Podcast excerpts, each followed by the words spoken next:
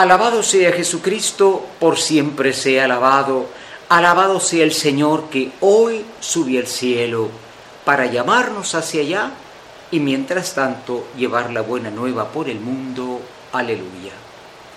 Hoy celebramos, queridos hermanos, una super fiesta. ¿Mm? Una solemnidad es una super fiesta. Jesucristo, después de haber resucitado, se apareció durante 40 días a los discípulos, pero al final de ese tiempo, pues Él volvió al cielo, porque del cielo había venido y como decimos en el credo, está sentado a la derecha del Padre. Es una fiesta hoy, una solemnidad que nos da alegría por el triunfo de Cristo, pero también nos deja nostalgia. Ya no le tendremos en esa forma en que Él vivía en la tierra, en esa forma en que Él pues aparecía, pues no, ya está en esa gloria y al mismo tiempo se cumple lo que dijo, los acompañaré, estaré con ustedes todos los días hasta el fin del mundo. Comenzamos pues hoy con este relato de Hechos de los Apóstoles, ¿no? Cristo los reúne en el monte de los olivos y ellos ven cómo Él se va elevando al cielo, los bendice y los va, los se va elevando al cielo hasta que una nube lo cubre. Es interesante porque ellos dicen, ven a Jesús. Y le había dicho Elías a Eliseo, si tú me ves cuando yo suba al cielo, te dejaré dos tercios de mi espíritu. Y por eso la iglesia ya va a celebrar pronto el Pentecostés, porque ellos vieron cómo Jesús subía y recibirán el don del Espíritu. Hoy decimos con el Salmo, pues alabado sea el Señor que sube al cielo.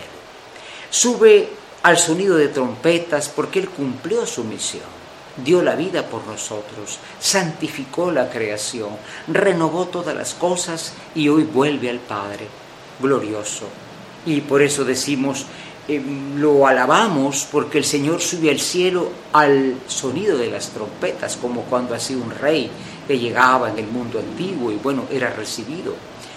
Ahora bien, queridos hermanos, nosotros somos eh, aquellos que creemos lo que dice el apóstol San Pablo en la carta a los Efesios. El Padre sentó a Jesús a su derecha. La derecha es el lugar del poder de Dios. Es decir, Jesucristo ya no es el siervo, el carpintero que murió resucitó, ahora es el Señor Jesús. Con cuánta confianza podemos pedirle a Él que nos lleve a donde Él está. Y Jesús manda a sus discípulos, naturalmente, y les dice, miren, vayan por todo el mundo y hagan discípulos míos a todas las gentes. ¿Qué quiere decir ser discípulo de Jesús?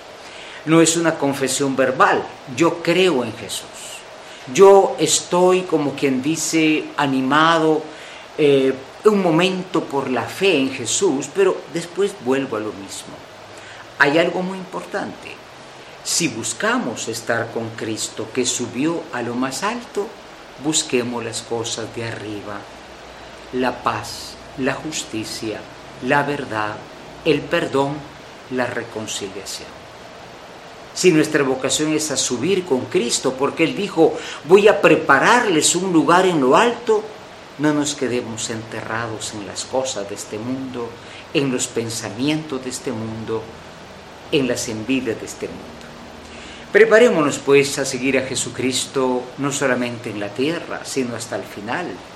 Nuestro destino también está en esa gloria de Dios. ¿En qué consiste la gloria de Dios? No vamos a saberlo, pero sí vamos a pedir al Señor que verdaderamente nos ayude, que verdaderamente busquemos como esa vocación, así decía Santo Tomás, para ti nos hiciste Señor y no estaremos contentos hasta que nuestro corazón nos repose en ti. Amén. Ave María Purísima, sin pecado concebida.